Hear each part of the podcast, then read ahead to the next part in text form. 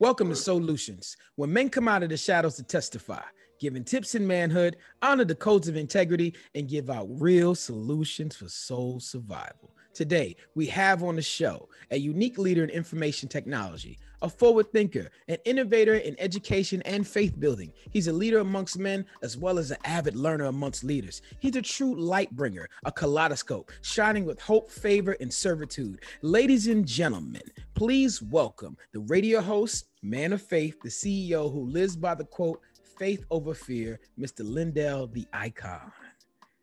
Hello, how you guys doing, man? What's going on, sir? Great, man. It's hey, just uh, living life, man, to the best of my ability. To the best of our abilities is what we have to offer on this show. Absolutely. Are you ready to drop these gems and answer these questions today? For sure, man. I am excited. You have no idea. I'm ready for this, man. I live for these moments, man. Here we go. Right. What person did you meet or see that gave you the drive for the man you are today? Who or what defined you? Um, my grandmother. She um said that she she it was nothing I couldn't do. Um, she made it that I was gonna be somebody, and she said that somebody is the person that she was molding every day, and there was nothing I could overcome. It was she made it that if there was no walls, and like how, what you mean, and there was no walls, there was nothing I couldn't do, and she made sure she drilled that in my mind, my head, and made sure that was the thing that I lived by and um, I always was able to take when I thought everything was falling apart. She instilled that nothing's falling apart. It's just a moment in your life. Not it's not your life. You know, when I hear men talk about their grandmothers, it takes me to a place of prayer. A lot of grandmas used to pray for us when we went outside. That's how we made it through the times we made it through. But now grandmothers are a lot younger and they don't have the same thought process of getting to the altar and praying for their families as much. They're still trying to curate their own lives. Do you think that mm. we're seeing a lot more vitriol, a lot more violence because there's less grandmothers praying? It is um, definitely, and I can wholeheartedly say the younger the grandmother's gotten, the less wisdom that's happened because they really hadn't lived their life in order to be able to give you that um, prayer, give you that um, advice, and give you that worldly view that they had a chance to live through. Absolutely. If there was two things your grandmother taught you that you use today and that you pass on to someone else, what would it be? it would be that you're better than no one and always be and always serve everyone. Mm. Servitude. servitude was what she did. She was a missionary. And because she was a missionary, she was a server.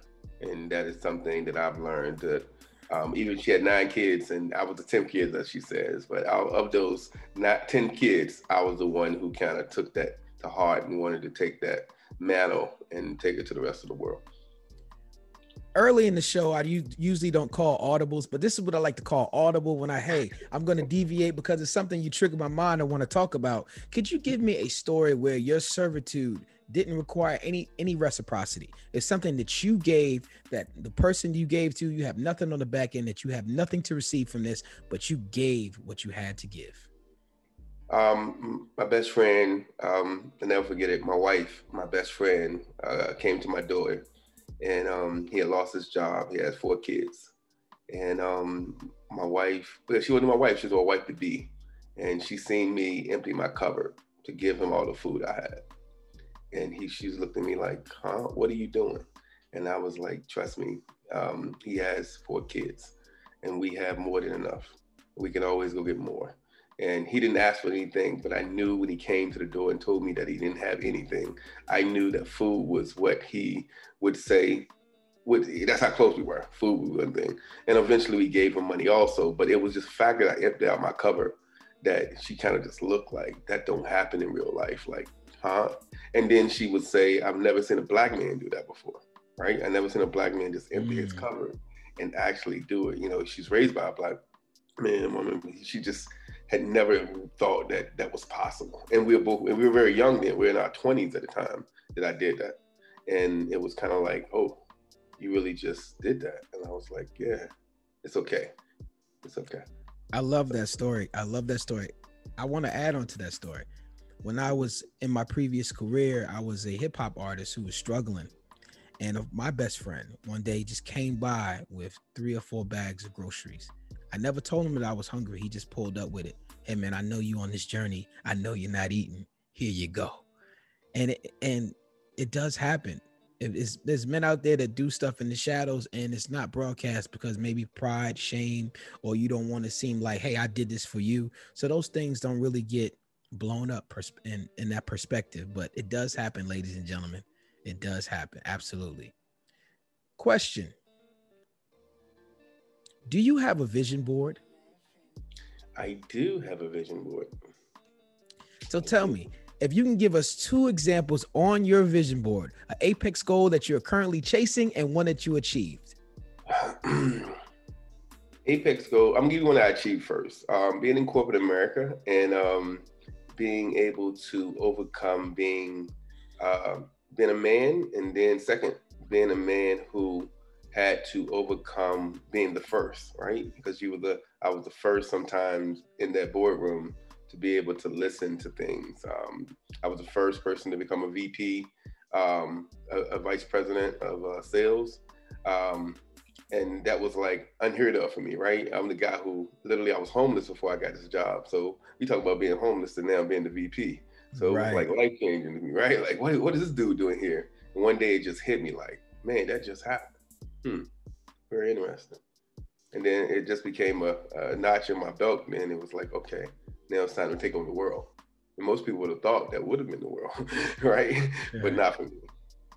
Yeah. So the second thing that I would tell you about was I'm chasing um I call it race, right? Uh, it's less race, right? Race is, stands for running against the color enterprise. And so I have a vision mm. of being able to create software, um, create uh, artificial intelligence that allows us to, um, first, as me and you, being able to um, forego our differences because we see each other, we get instincts of uh, untrust. So there are actually images and, and and things that we can apply to ourselves if we have the people that are doing the same, the opposite to us. Meaning, when we look at social spaces and things like that, it triggers us. So, uh, I have friends, uh, I have fellow engineers that are rever- uh, using reverse engineer tactics to make us come together, as in me and you, versus the traditional things that tear us apart. Images of untrust. I can totally relate to that. That recently happened to me. I recently went to Greece. And you know it's not a lot of us in Greece. Right, facts, facts. But I but I saw I saw a few of us in Greece. So I humble, humbly walked up and said, Hey, where are you guys from? They was like, We're from America. And then after that, it got really cold from them because images of untrust they didn't know who I was or what my intentions were. But if anyone else had walked up to them, they would have been more polite and open because that's the images and perceptions they give. But if you could elaborate a little further on the journey you're chasing right now for those listening, break it down for a second for us. So what I found was I was a man who didn't trust men that looked like me. I actually ran away from men who look like me because of the untrust we had built from each other. But I mm-hmm. realized once I broke that trust, it took chemically unbalanced images and a, a, a twitch of technology to change me, where I was always gravitating towards images of men who I thought had the same uh, inspiration I had to break that untrust between each other. Um, and so what I realized as being in a laboratory a long time, there are certain things that people make us in the social spaces today, they trigger us uh, to be able to like, uh, not like, or um, tweak our emotions. They were all called algorithms. So I, I decided to, to, to design algorithms that did the opposite, and that was excuse me that would actually trigger us to be able to say hello, brother. I trust you, right? Without us saying it, but us our instincts and our desire to come together. And this so is, I don't want to cut you off. I keep going. I'm loving it. I'm loving it. Um, so I actually, um, I, I, can actually let the cat out of the bag. I recently broke through in about two of them, and um, so we actually have a concept called Antoine and Antoine.io. Uh, you can actually see it. It's our um, journey, and Antoine allows us to be able to come together and um, be able to be, have the unspoken word that I trust you. Don't worry, we good. We un- I understand. Wow. uh, the journey that you're on right now, just with that algorithm and reversing it, it's so it's so deep. People don't understand. It's in our music, it's in our television shows. It might be in our water for all we know, right? And you're you're on the. There's always someone to balance it out the yin and yang the the equilibrium to make sure that we have options. We have the negative side and the positive side. You can choose. You have a choice. And i i really commend you for taking that run that race so that to race. speak. I, tell, tell us what race is one more time for those who didn't catch it the first time. Running against the colored enterprise. Running against the colored enterprise. I absolutely love that. Now along this journey you got this great technology brewing, you got your life experiences, and you but you had to make a change. You had to shed your skin. What type of affirmations were you telling yourself, if any, to make sure this muscle memory changed? Um, so I noticed that I didn't I couldn't be here without looking in the mirror. And what I mean, every morning I look in the mirror and I tell that person, I love you and it's time to be great today. Mm. And that was something that I never heard of me being a black man would ever do and say it out loud. I may have done it, but I would never tell people I did it. And I learned that I inspired others because I have friends that say, man, yo, I do that now, man. And my, my life is changing because I believe in that dude that I see. I never seen him before. I looked in the mirror, but I never seen him before. And now I'm telling him what he's gonna be. I looked in the mirror, but I never seen him before. You go ahead, you keep dropping these gems, Mr. Icon. I see you. you wild, man. Nah, man. I live my life now, man. I mean, this this is this is this is great universal talk. This is what we need to hear. So many times we see everyone else with our eyes. When we look in the mirror, we're just brushing our teeth or, or fixing something off our face. But we do we really see ourselves before we make a mistake? Like during the journey, during the actual cocooning, do we see ourselves? How early did you start goal setting to motivate yourself? Mm. You know, it was um when I was, and it was when I was like 13 years old. And I would never forget being 13 and being that. And my grandmother said, "Man, you're gonna be a lawyer, a doctor, or some something that I can't put my hand on." And I and I was like, "Listen, I'm probably gonna put, put something you can't put your hand on." And she said, "She said, she said, and I know it's gonna be what I can't put my hand on because I know you. I can never see you coming, kind of thing." Yeah. And so setting those goals of, um, I guess I set goals through overcoming, and I've seen every bad situation to turn it into a good. And so it was always about getting to the finish line, no matter how long it took. And I think we kind of think numbers as a goal. And I think if the number is a finish line, because um, you know you got to restart the race, but let me cross it and celebrate it.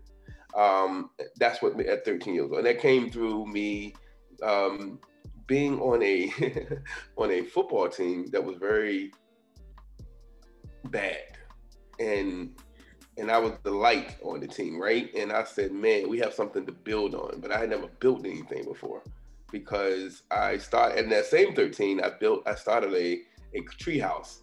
And on that tree house, I never finished it.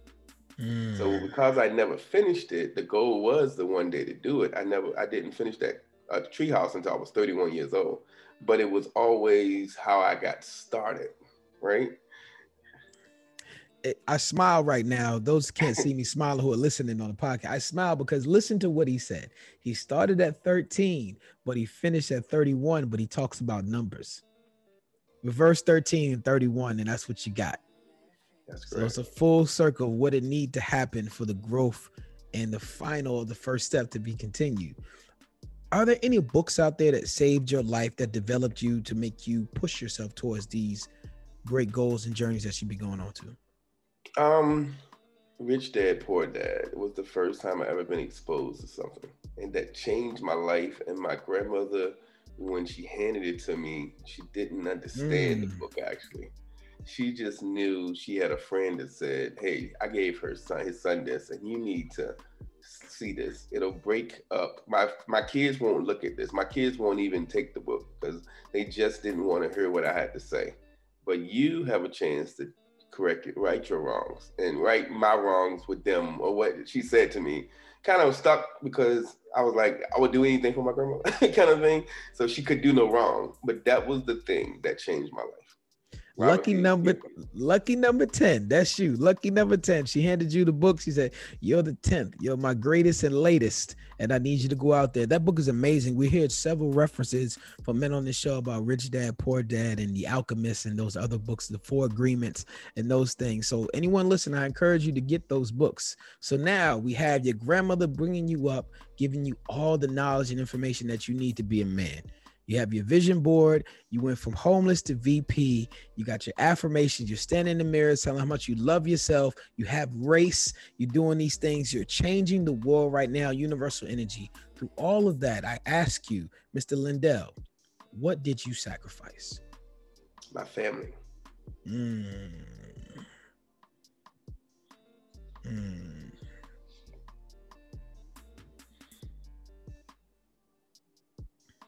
Mm. No grandma ain't crying on this, but this what hurt me. I can tell you all the accolades for me, but my family is um what I would to give all of those things back, I would give it all back in a heartbeat. And that's the truth.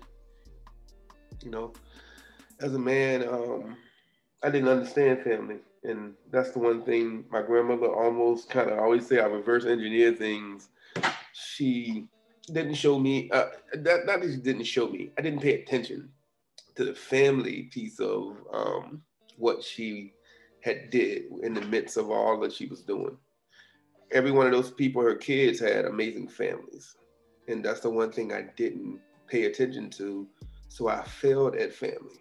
I failed at my son in which, um, you know, I didn't recognize him in the process of trying to get to the ladder, to the promised land, right? It's almost like I gave him everything so I wouldn't have to deal with being a father. And, and a lot of men do this, but they won't admit to it. Mm. And I tell them the stuff is one thing, but being there is a complete different space. My, now I'm lucky my son gave me a second chance and with him giving me a second chance, um, I was I was married. Um, I have a or I had a wife. I still have a wife, but we're going through things. But in my desire to get to be to get to the top, get to the promised land, right?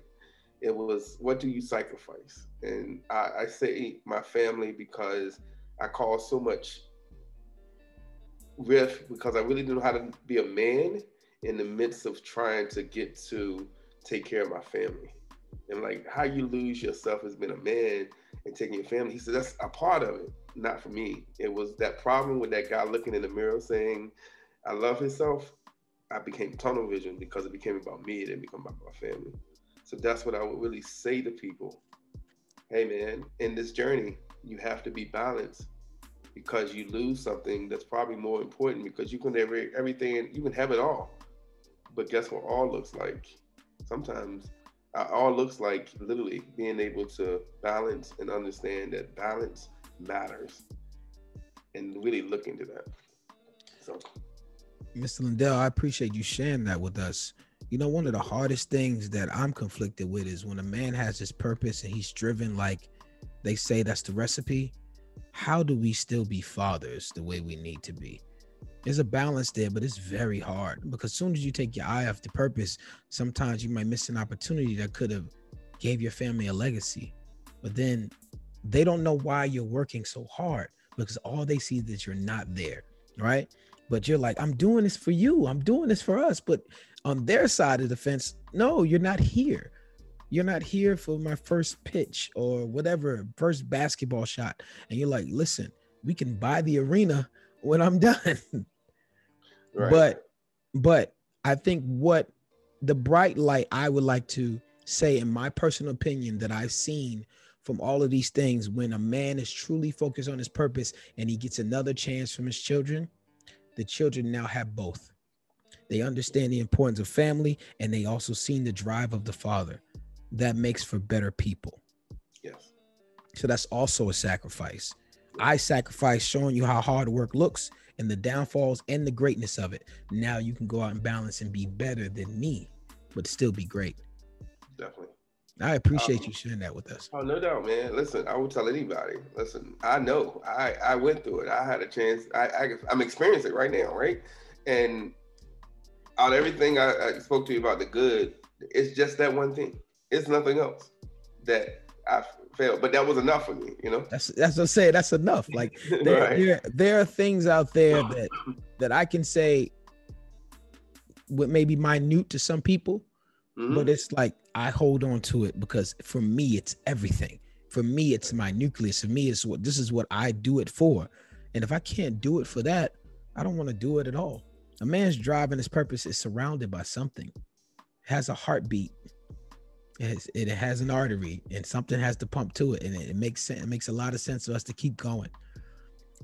Just to dive a little deeper on this question, dealing with that lowest moment with that sacrifice, what are some of the things besides looking in the mirror that you take? This is for the people that might be listening, going through the same situation you went through. What's remedies or gems do you have to either direct them from the pitfall or dig them out after they made it, made it that far? To dig them out continuously to understand, excuse me, first and foremost, recognize there is a problem, right? If you don't recognize there is a problem, you're going to keep continuously doing some things. Put your ego, if you have one that's causing this, put it in your back pocket and sit on it because it doesn't work in the process, right? Mm. Um, the sec the third thing would be you got to continuously to push towards the goal because guess what? If you get to that goal and once you get there and then you learn to well, quote unquote chew bubblegum and walk at the same time that means you were capable of doing that but it took maybe those people walking out your life or you know walking out your life or being able to um, see that you were still pushing no matter what but you were still recognizing them and you still doing whatever it took to make sure whatever you was trying to fix that made them leave, that you, they recognize that. But absolutely, absolutely. Um, it becomes it becomes surprising to them, right? If you were right. all driven and working, and one day you just show up at an event, what are you doing here? I came to support. Now it, it would feel like a shock, but they would appreciate it even more because they knew how important your work is versus what the, the sacrifice you just made. So you're saying continuing sacrifices. Continuing sacrifice. Um, continuing sacrifice.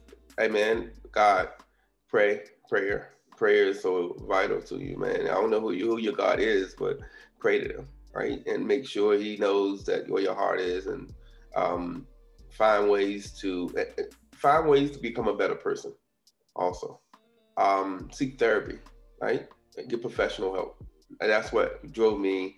Um, I'm a black man who said I would never go get to any sit in anybody's chair and, and tell them my issues.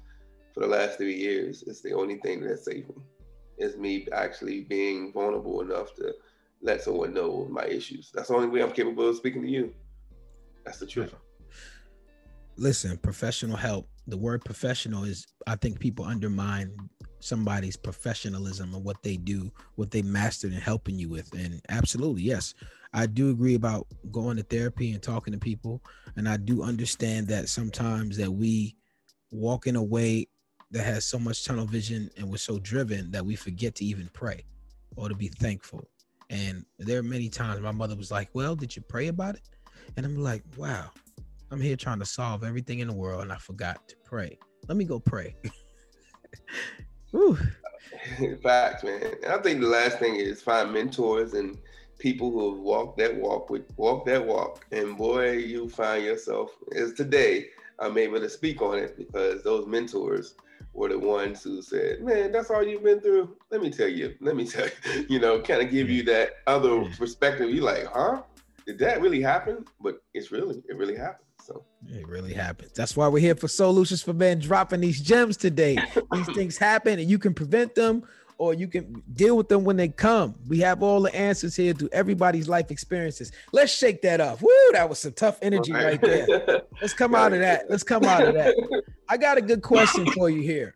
Talk to me. What have you procrastinated on and why? Whoa. Man, um, I'm in the middle of literally launching a magazine. Ooh. And I am scared the world to judge my work, but I and that's my why. I'm scared. I'm scared. I'm in the media capital of the world, man. And I'm like, this has to be at the same standard as the, the rest of the world, right? But the truth is, I got a, a kind of confirmation last night. It was like, no, no, no. Your purpose is the reason why you should just release it, not you wanting to be perfect. Your purpose is better than being perfect. Ooh, there's another gem, ladies and gentlemen. Your purpose is better than being perfect. Cha-ching! You gotta get put that in your pocket and keep it, and just tell yourself you are good enough for right now, and your best will always get better. I don't care what you're doing, what you're rolling out with. You will not be the same after you rolled out with it. You're gonna learn new things and experiences gonna make you better. You're gonna look at that work one day and say, "I can't believe I put this out." I'm so much better now. Right. I'm so much better. How is it important for you to leave where you're from to develop yourself where you're going? It's the only thing that you can ever do. You could, mm-hmm. and what I found that if you don't do that, now this is true. I thought I had to physically leave where I was from to be better, but it's actually a mentality and a yes. um, it's a mentality, right? If and you can leave, but you can come back, right? But and come back and, and actually take that person that you've found along the way and bring him back. And when people have a sense of that person they used to be, and then they see the pe- person that you picked up when you came back to where you are, I mean, where you want to be, or that person place, mm-hmm. man, it's a whole different um, uh, perception or uh, people receive you in such a different way that it actually scares you because you didn't truly believe that you could be that person. Right, right. You didn't know that they looked at you that way, and you like, really, me? I promise you, I get it all the time, man. Me, me. But you know, um, and I understand that now. I really couldn't say that to you um, before, man. I had to to say this to you now is actually more um, I know that I finally accept it, right? Because it's something that you, as long as you accept it, you can say it. But if you don't accept it, you just hold it in, and you know, you're like, man, I wish I would have said that, but no, doesn't have to be that way. Sometimes we don't know how to take the compliment. Some people say, hey, man, you did real good, and you know, we always say, oh, you know, it's a little something, something, you know. Right, right, right. Let, let's stop doing that. Thank you. I did. Right, I did. Right, right. There's right, nothing right. wrong with that. Thank you. I did do good. I worked hard to do it too. It was good. I know. Like just hit them with it. Like just be honest about it because it inspires other people to stand in their own right. Uh, they'll everybody's talking about give everybody flowers, but sometimes when people get them, they go, "Nah, it's okay. It's not me." Now, That's facts. That's fact. I, I want to ask you this question. Now, this question is mm-hmm. a very intrusive question. Now, you okay. do not have to answer it, but it's a two-part question. Okay. And when I ask it, if you don't want to answer it, that's cool, but leave a gem or something that you think will help the next person listening to you. Are you ready for the question? I am ready for the question. Are you sure? I am positive. okay, check this out. What's up? What was abusive to you that you thought was love? Hmm.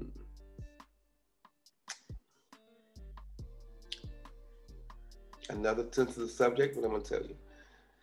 I thought my mother leaving me with my grandmother was abusive, but mm. it was mm. probably the greatest thing she could have ever done for me.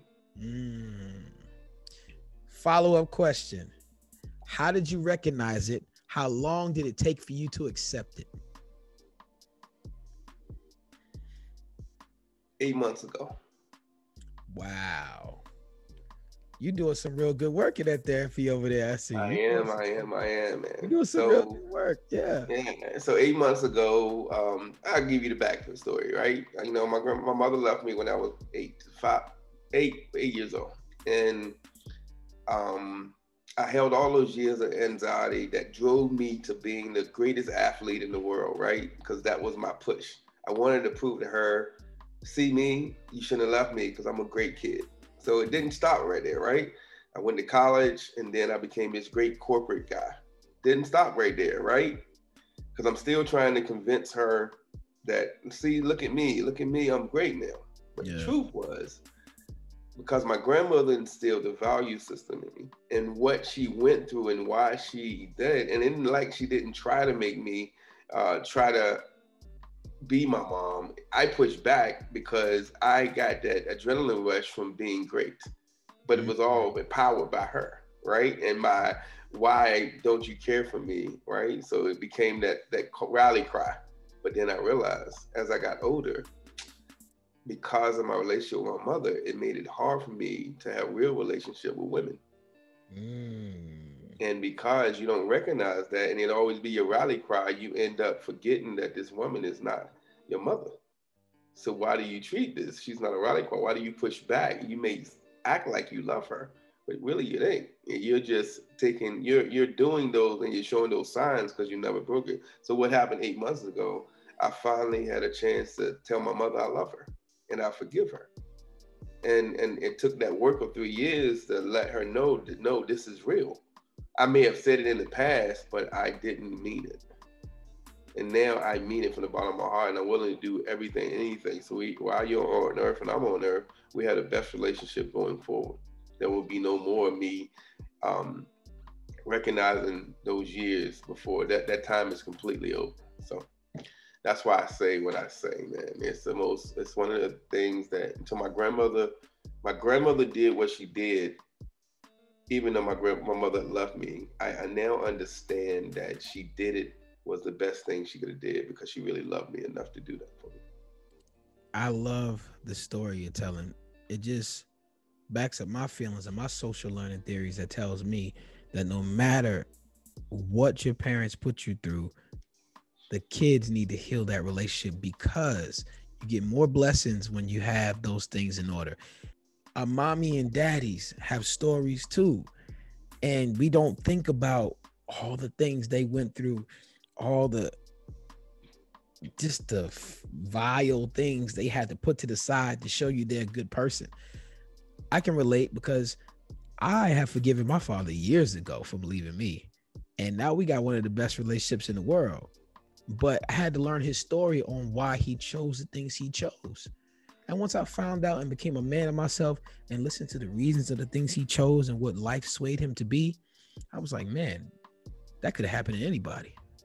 Man, I can understand why you wasn't in your right mind at the time to make this decision. Even though you had a kid in your life, it would still injure you severely to do certain things. I get it. I guess I got to make my better decisions off what you taught me. Learn what you did and do and not do it. Exactly it, man. That's the truth, man. but at the same time, I still need your love and wisdom because you know parts of me that I never even unlocked. I never right. knew. I'm, I'm gonna drop. I'm gonna say something for myself. I never knew why I can catch things so easily. Like you could throw a mm. speeding baseball at me. I just catch it. My hand, my hand would go up and catch it. My dad was a juggler. I didn't know that. Wow. Wow. Like so you unlock, you like doing things, all these little attributes that you have, you get them from somewhere. You don't know why you got them. The facts. Got to talk to your parents, man. Sit down and interview your parents. parents. Treat them like it's a job. Write down, ask any question you want to ask, and make sure they answer it. And I, I guarantee your relationship will grow tighter because you'll have more empathy and understand some of the reasons they decisions they made versus the life you've already been living. Mm. Very much so. Absolutely, man. I thank you for opening up about that. I appreciate it. Now I want to ask you a fun question. Go ahead. This is one of my this is one of my favorite questions to ask because I love to hear the stories behind this because they're always pretty much some of the most random funny stories. Did you ever get a sex talk? Who or what gave you sex education? Jesus, man, that's a good one. Oh man, believing. Oh man. um, who was it? It was my uncle, I believe, and he gave me the banana with the condom uh, speech. Oh, hey, that's that's not bad though. That's yeah. not bad because you could have got it from your friends. That hey man, you know, you know, you ain't getting that. You ain't a man. Like you wasn't getting those type of things. Right. He gave you some type of instruction on how to, you know, save your. Listen, man, and you know what happens though? He may give you that call, talk, but you still got to do it. You got to put your Nikes on.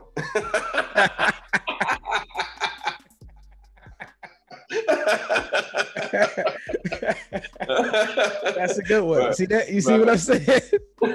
Everybody got their own sayings, all right? That's a good one. You y'all don't steal Mr. Lindell's uh, thing right there. Don't steal gotta do it. You gotta put your Nikes on. It's crazy.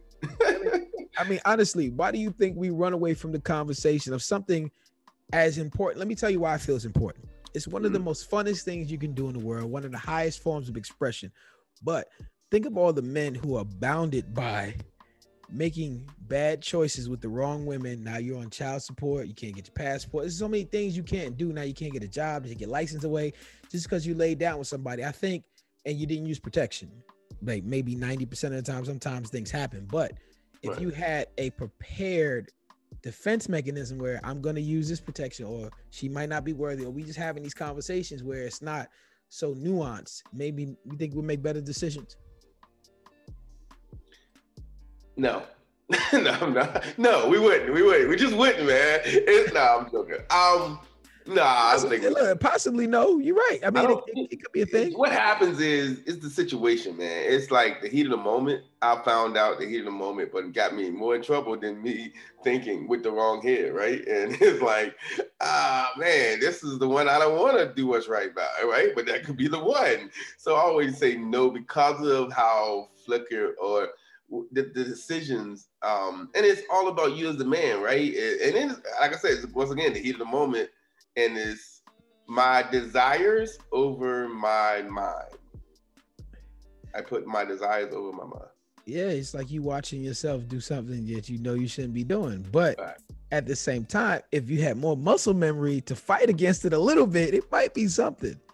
I'm saying I'm not saying there's not moments you ain't gonna go out there and be a savage. That everybody is a savage time in their life. Let's be honest. I'm honest about what men, uh, what type of men, and what what we do. We are savages to a certain degree, but if we can actually upgrade that level of accountability a little bit, we might be able to walk away and slip away from some situations that we never knew was coming.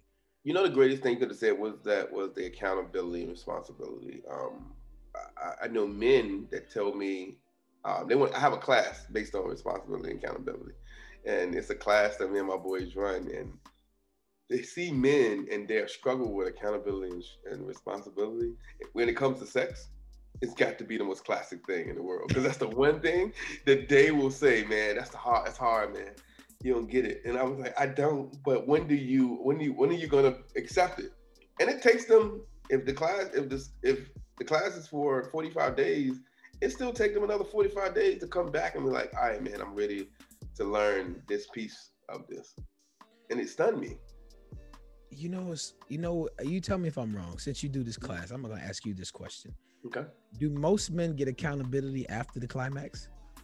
Facts. That's it. it's like, oh, wait, wait, why did I do this? Why did I do that? Why did I do that? You got that for one. That is it. I promise you, dog. That's when it hit. But in the lead up, it doesn't matter. Nothing matters.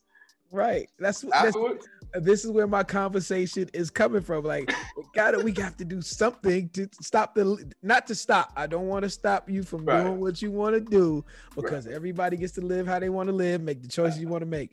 I just want you to have some type of structure. Be like, hmm, okay, I thought about it, just a little bit. And and if you thought about it, you can't blame yourself so bad after you go, oh, okay, well I'm here. Yo, listen, you black out. You literally can black out. As my, as, I gotta tell you that to me. He said, "My I black out before." He said, "But afterwards, I wake up like, man, oh man, I guess I'm what, what just happened. I just gotta take this L on it." I was like, "That's your way of saying you've been held responsible." He's like, "Yeah, because I know I didn't," and then you know the rest. right, you know. Right, right. That's that's you know, I would say, you know, listen, your mind be your problem with your pullout game.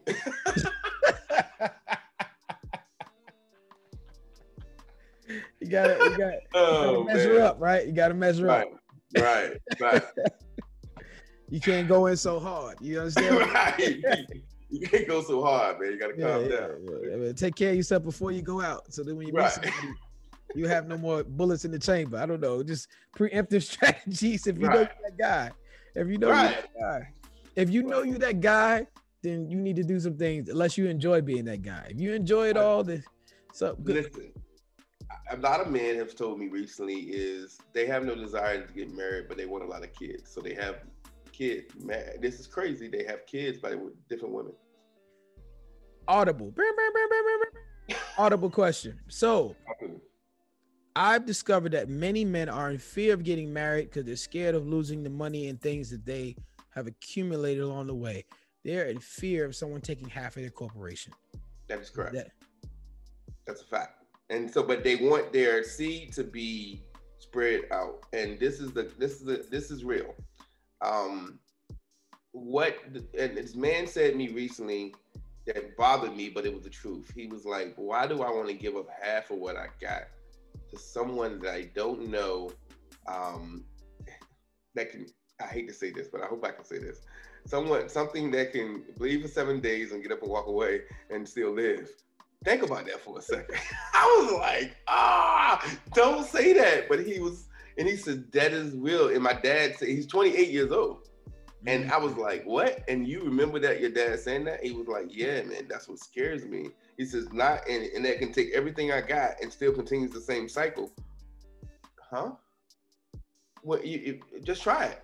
Let's see if you live for that long. And I'm like, you know what? You got a good point. And it's more mentally than I thought for this young man when it came to his stuff because he accumulated things and he really wanted to marry this girl but giving up half and thinking about her in the midst of it and uh, uh, emotions, right? He didn't want to deal with emotions either because there's an emotional piece that you know you find out as a man you don't want to deal with, and then you're dealing with um, you, the person that says, "But I don't have to give up anything and still have everything that comes with marriage." Huh? I think I'm I'm I'm gonna say this. I think and what this is what I always say for those who listen to this podcast. I only say one thing about women. I think women incubate.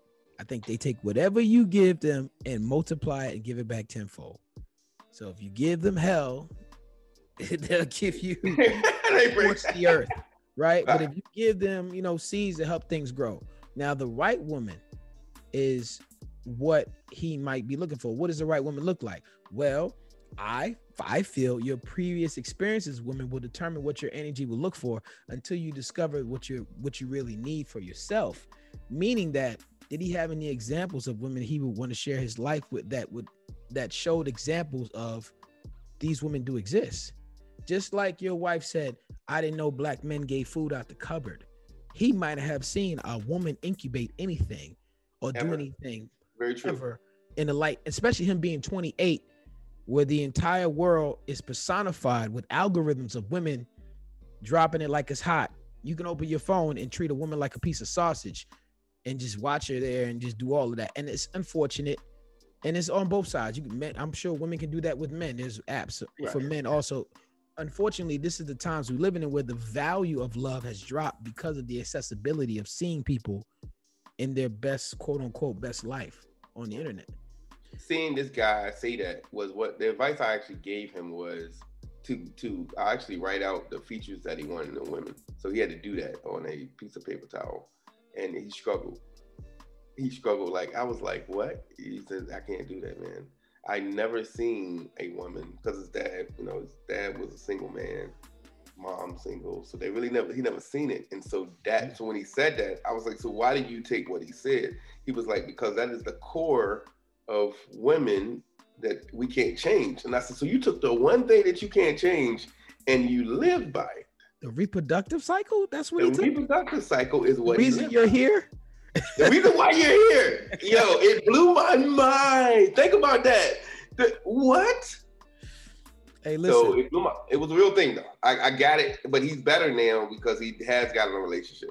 But going seeing him struggle the way he struggled just because of the reproductive cycle was is it and you couldn't fight for him and that's the crazy part. Imagine not being able to speak to that.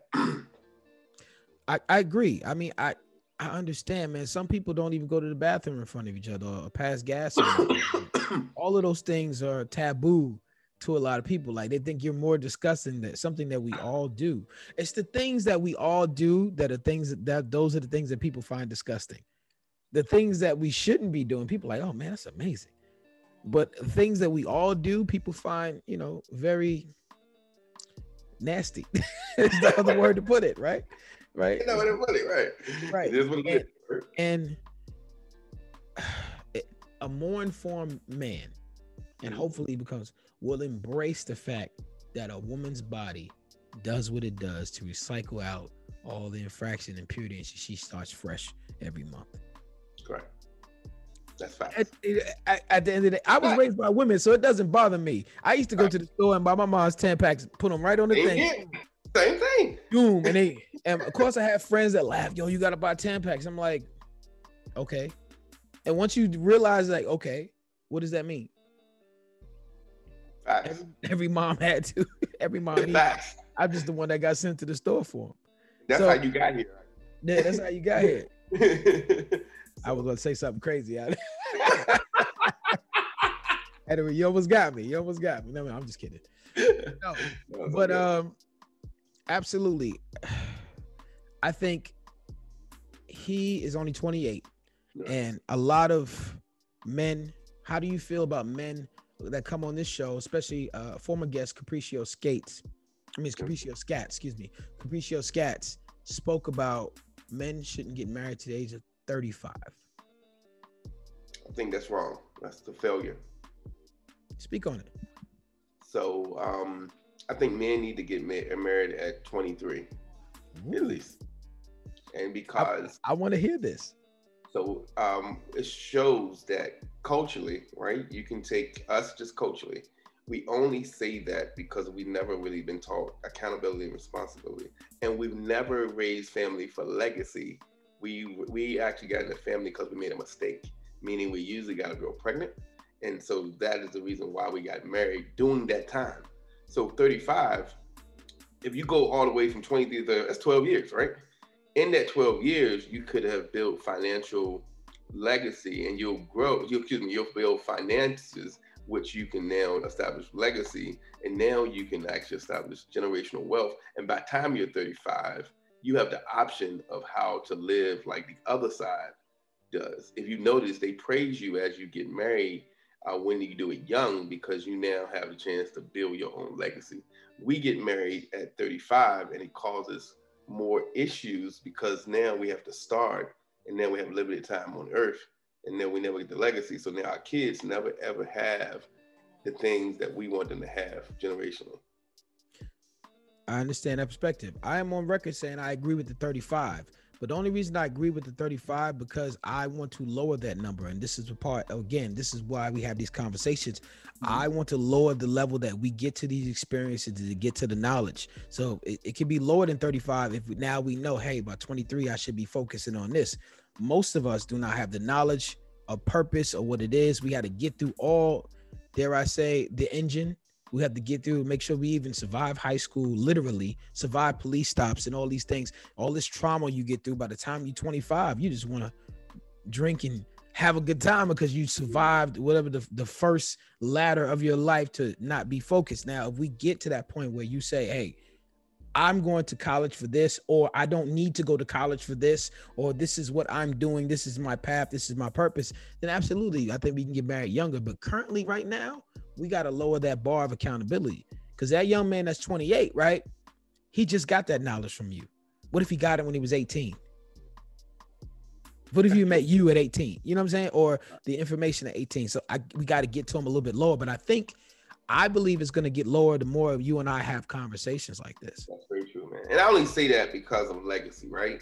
no Are i you- agree. I agree Yeah. with you. I agree with you 35, if I knew legacy, I would have probably got married at 23 if I understood my legacy was on the line. It's a difference. And I don't think if I, I- I think legacy is something that I really didn't know until I was 32 years old, man.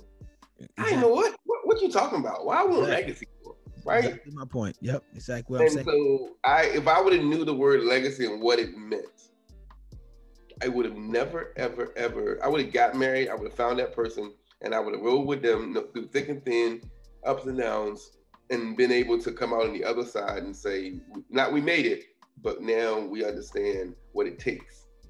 Because you get Right. married at 35, you still don't know what it takes to be with another person, to me, Right. because you still got your ways and you're locked in your ways, kind of right. thing. your But you memories a kick better in. man, become Mhm. a better person. right But and I, and I have a statement: until you turn your M up to W, meaning meaning when you turn me to we, and you practice at, under, at really wanting to be a part of we, the we culture, it's really hard. We as a culture.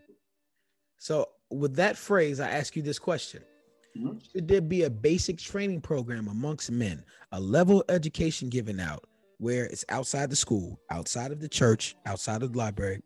We're in our tribes, we're in our communities where we teach financial literacy, communication, changing a tire, gardening, changing a tie, general wealth building, stocks, real estate, speaking to the elderly with intent within our own tribal entities and communities where we have sample flea markets where our kids are selling lemonade or whatever else they're selling. Our parents come together and say, Hey, I'm going to buy this product from this kid. They're going to understand what this money is. They understand what legacy building is. Could we ever, inside our black community, let's take it to the black community for a second. Could we ever reach that in a tribal sense? Yes. And here's why. We want to be a tribe right now. We still are learning to find images of trust to allow us to be right? When you see me as a man wanting to, if I see you, Shima, as a man who has a family and see you do things with your family, I see you and your wife and your, um, you and your wife supporting your son with a lemonade stand, right? I now know it's okay to go do. So it starts that travel. Man, what made you do that? I want to do that with my daughter. I want to do that with X. I will never forget the images of me and my wife change 54 families. And it blew me away that images could do that, where they said, Linda, we're going on vacations now.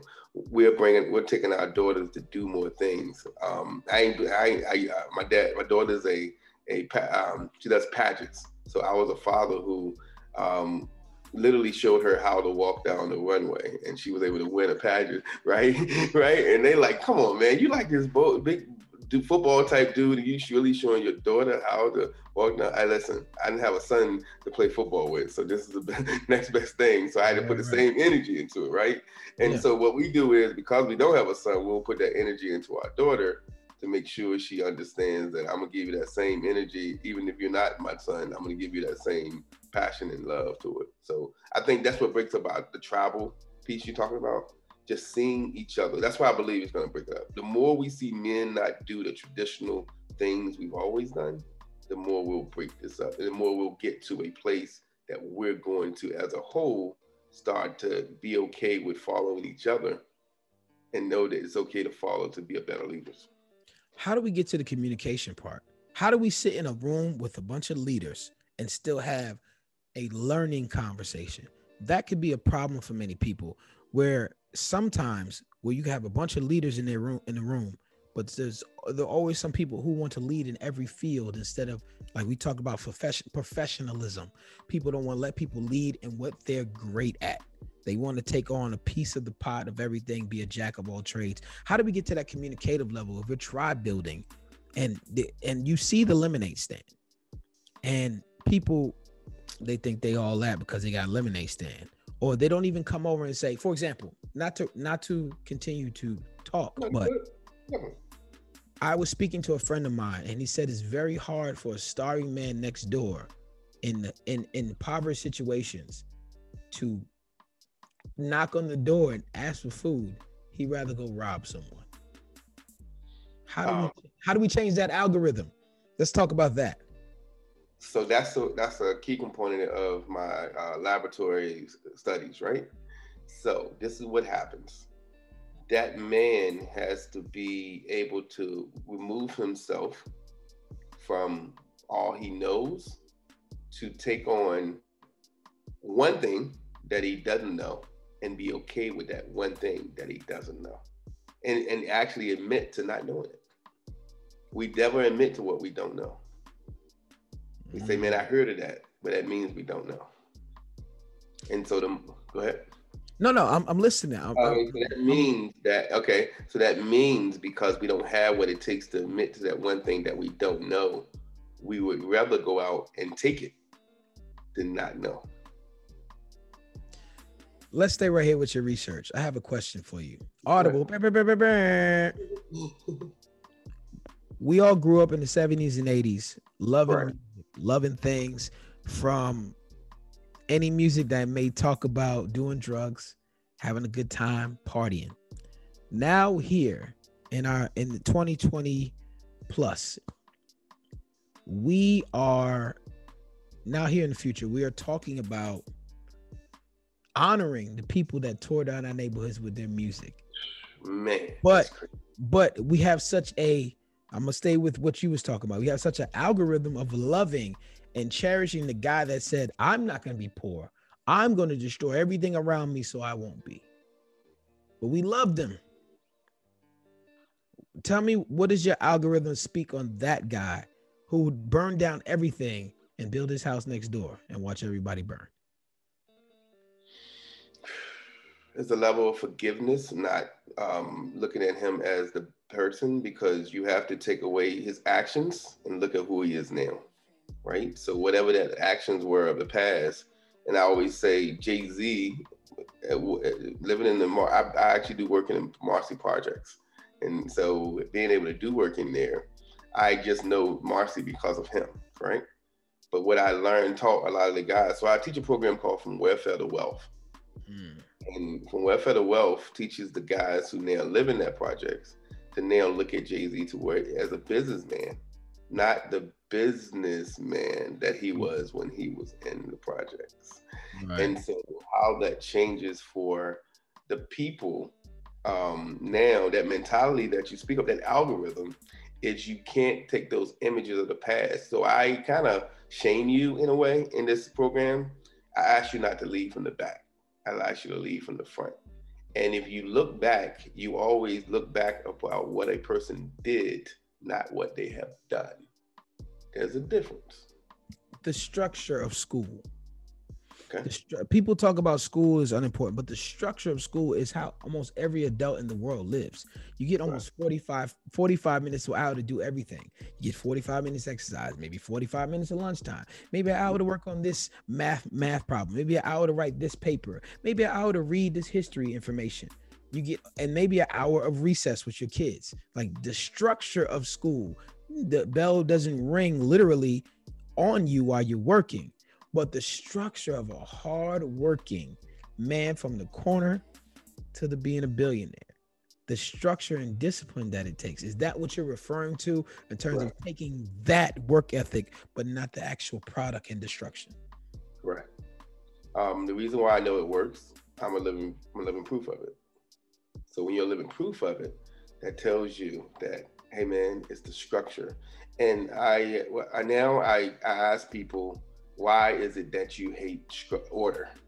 Tell me why you dislike order. And that is the most uncomfortable question you can ask any man. And he wants to know what order is. So once you have to tell a man, a grown man, which you think knows what order is, that that he doesn't know what order is because you don't say it to him. You just ask him what it is, and you see him ask you. I mean, of course, I know what order is. So tell me, um, how do you live, and what order do you live? How do you raise your family? And, and they'll go into things about the past.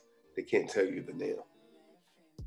If you can give us an example of order mm. for those listening right now, just try. I, I, want them to take your course if they're out there with you. But if those who, who are unable to come to the U.S. or anywhere in the states where you are, give give them a sample. If you can give them a sample of what order looks like.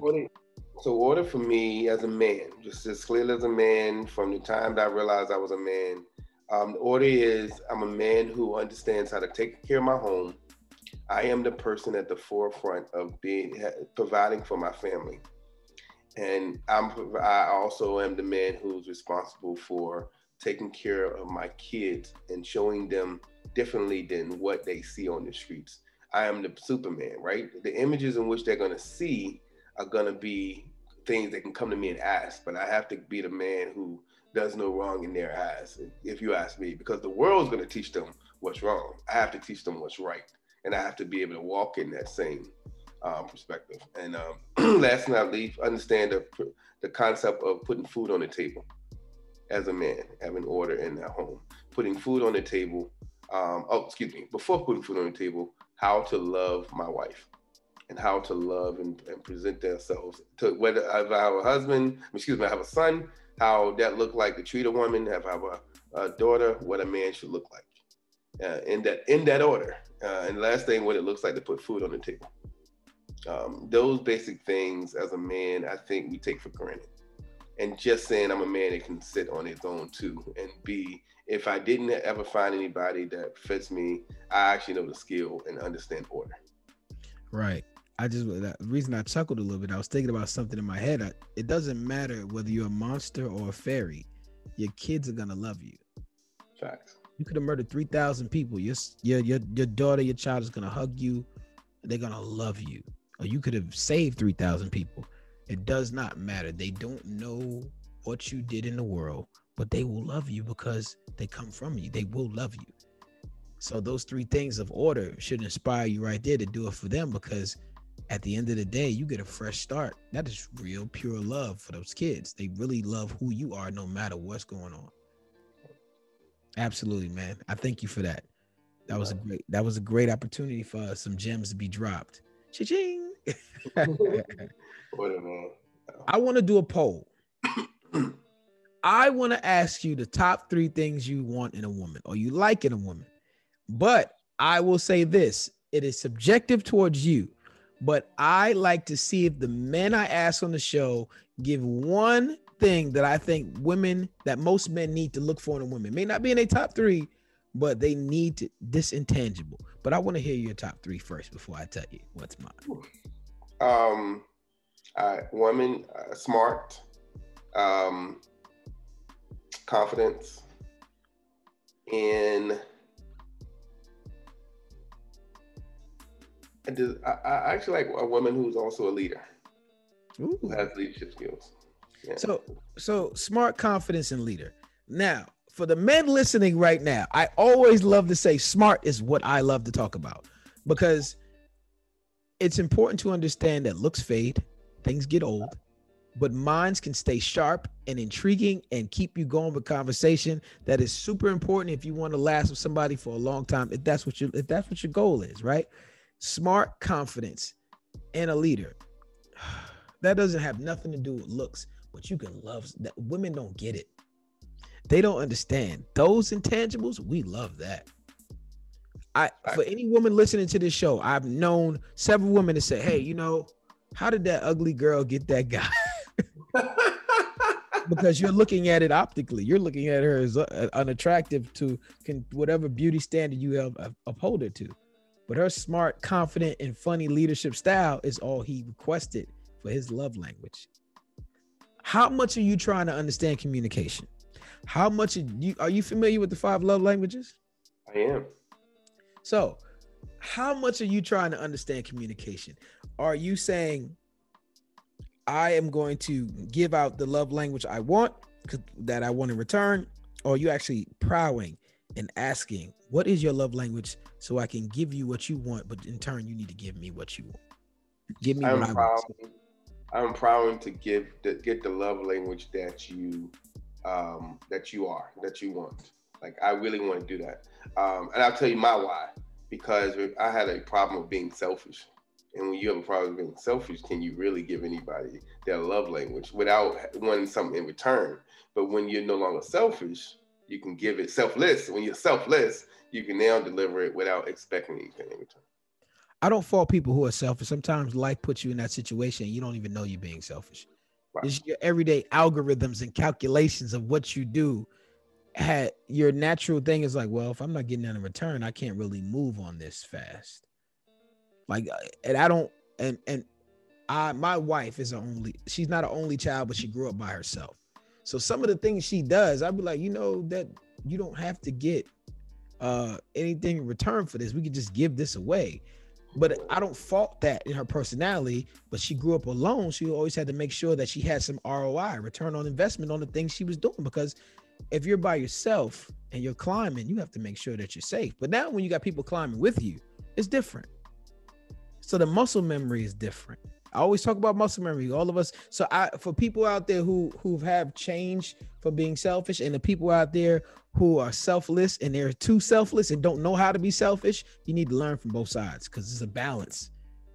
Facts. You, can give away, you can give away to, you can give away everything in the world. You can be the most caring person in the world, and nobody can care about you. When you need it, nobody's there. So you need a balance, supply and demand we talked about a legacy, but we ignore some major steps. Do you have a will? I do. Now, trust. and a trust. This this is good stuff. This is good stuff. Why do you think we run away from wills and trusts in the black community? It represents order. Speak on it, Mr. Lindell. Let's hear it. Let me hear it. so to have order, you- quote unquote, my grandmother always said, if you got your paperwork right, baby, they can never do anything to you, right? But- Facts. Shout out to facts. Facts. Right. So what happens is we then have to live by something and we have to be responsible and accountable for that paperwork. If that paperwork ever happens, then we don't have anything that we have we have to be responsible, accountable for. And to be accountable for something and maintaining it and making sure that you live your life by it is really uncomfortable because it shows a sign of control. And we feel like we've been controlled for so long. Why would you want me to put that type of paperwork in place? Still a level of control. Absolutely. I I am one who's guilty of control. I don't like being predictable. I don't like being predictable a lot. But in terms of paperwork, I'm cool with that because I understand that's how the pen is mightier than the sword. That that quote is there for a reason. Friend to the show, Cameron Wesley spoke about our cultural counterparts taking out life insurance policies to build wealth throughout their family. So when someone passes, they have a certain amount of wealth that they they have on that particular person. It pays for the funeral expenses, it pays for future land purchases or houses, whatever. It covers many things, continue legacy and growth. Why do you think we have not adopted those traits in our community? Is it still because of order? order and control. Um, that's another thing. I can't see what I'm putting this money into. There's no guarantee. And we look at the images of the media to allow us to be able to say, see what I'm talking about? You see? I could not, and they only go by what is happening to them, not what can happen to the person once it happens to them, right? So they never believe in that person. They only believe they're the end all be all, right? Because it's about them. It can't be about everybody else or the person who has to execute that will or that life insurance or that. And, and I have to pay for something I can't see, right? I can't see life insurance, right? I can't feel life insurance. I only know this works once I'm gone. And I don't know whether it's right, not then, so I can't take a chance on it. I will never forget when a guy just in the barbershop, the greatest place, every black male, a black man said at the barbershop. And I'm looking this dude like, you know, lost your mind. But it was more the people that were in there showed me that they thought the same way until one man was brave enough to say, you guys are irresponsible and don't want to be held accountable. And it made everybody mad. Tell me why, what's that mean? And he went down showing that we all live and die. So why not plan out your legacy, right? If you're a person who believed in you, if a lot of times you don't believe in you enough to believe you either can have a legacy as a man. And I learned that in that barbershop one day because all of them, as he left out the door, they all asked the question, yo man, what's legacy? Oh man, that's tough. You didn't know what a legacy was. Friend to the show, Virgil Gatson, told me, he said, I'm not re- waiting for anyone to bury me. My plot is already paid for. This is already paid for. What kind of man are you if you leave a bill? This is what he said on the show. Very impactful. Think about that. Why should someone have to pay for your funeral? You here long enough to pay for it, man. Let's get this accountability together and let's get this legacy talk together because like like we talked about if we're gonna lower this bar to 23 25 22 then we got to know we lowering it for we got to give everybody a rites of passage a gentleman by the name of john hewlin came on the show he said we're missing rites of passage we don't have rites of passage for men in most communities especially the black community what tells you that you are now a man the wrong things Right. what tells you you are a man i don't know we haven't made the roadmap for it yet. We got to start somewhere. As a husband, I'm gonna put you in the husband chair for a minute. Mhm. Now, this question is subjective. You pick any one you want, but you got to choose one and explain why. Are you ready? Cool, cool. I'm ready. As a husband, would you rather have a great woman or a great wife? Great wife. Why? Because um, I probably married when I married a when I got married, I married on potential. So I realized her being a great wife was going to turn her into a great woman, because I I'm the man who wanted a great wife. So she had to. I wanted a wife. So therefore, she had to be a great woman. And, and it was okay if she didn't have those attributes when we started. I, I wanted to know that when we got there, she recognized she was a great woman. Absolutely. There's never any wrong answer for that. It's all curtailed towards you, and I appreciate your answer. Now, validation from your partner. It's like you win a championship when you meet the right woman. But Mr. Lindell, the icon, I ask you this: Do you defend the title? Are you doing all the right things to get back to the championship, being the best versions of yourself every year? Are you adding on to your game? Have you defend the title? I have not. And I'm being honest, completely transparent. I got comfortable. And when you get comfortable, you don't think you have to defend the title. You think it's automatic every year because you're hitting 30 every year. And then when you stop hitting 30, and but you didn't recognize you ain't hitting 30. Matter of fact, you ain't even putting up 10 double digits no more. And so as a man, I can tell you that's a real thing. And if I ever got when when I that shot comes that I continue continue to put up 30, I'm gonna put up 30 to 100 because I'm never gonna take a chance anymore on me just being um, comfortable. The the enemy of any relationship is being comfortable. The enemy of anything is being comfortable. Right. You got to find uncomfortability in everything you do to be the best version of yourself because your best always get better. I absolutely thank you for being so transparent. What are the things you think you're going to do to validate yourself to push further, push the best versions of yourself? Because at the end of the day, we talked about accountability. So this no, we can't blame anyone else for any way, way most of these things come out because at the end of the day, we have the decision to make. God willing, you have the decision to make. Um, I'm definitely going to make sure. Uh, personally, I always continue to work on my mind, work on mm. me physically, um, make sure accountability and responsibility. I'm on top of the things that I've made happen. Uh, if I did it, it's my it's on me. Um, to, and, and to make sure I protect my home with that same energy, uh, because a lot of times we'll blame my kids, but it really comes to you because you didn't teach, you didn't do the mm. things that you should have done to make sure that they didn't do that. And if they do go off and do it, they still remember what you said. But a lot of times we won't even say it. We assume, or we let schools, or we let other people take the responsibility of what we're supposed to do. And me as a man, I did that, so I know. Absolutely, man. I appreciate that, man. I appreciate that answer. I appreciate your transparency. I came up with something called operating at 100%. And what I mean by that is I took five categories purpose, health, confidence, money, and knowledge. Again, that's purpose, health, confidence, money, and knowledge, and gave them 20% each, totaling to 100%. I give myself a five to six day run, and I give myself a percentage every day, accumulating uh, average by the end of the week. So, purpose, health, confidence, money, and knowledge, all worth 20%. It's called operating at 100%. I asked you, Mr. Lindell, within the last 24 hours, we have purpose, health, confidence, money, and knowledge. How much of 100% have you been operating out of? 60%. 60%. What are you missing, sir? Um, wow. I think I'm slipping on knowledge and probably I'm taking um, health, believe it or not. Those are the two that I'm taking risks in because I'm not working out as I should be doing. I'm not feeding my mind as I once was. And so, go ahead. I just think sometimes you, I, I need a break from feeding my mind. I learn things all the time. Right. And for purpose, I I uh, live in my purpose every day like talking to people by yourself and growing, and I get knowledge from you. But health is where my biggest issue is because you know health is for me it's meditating, praying, working out, and eating right.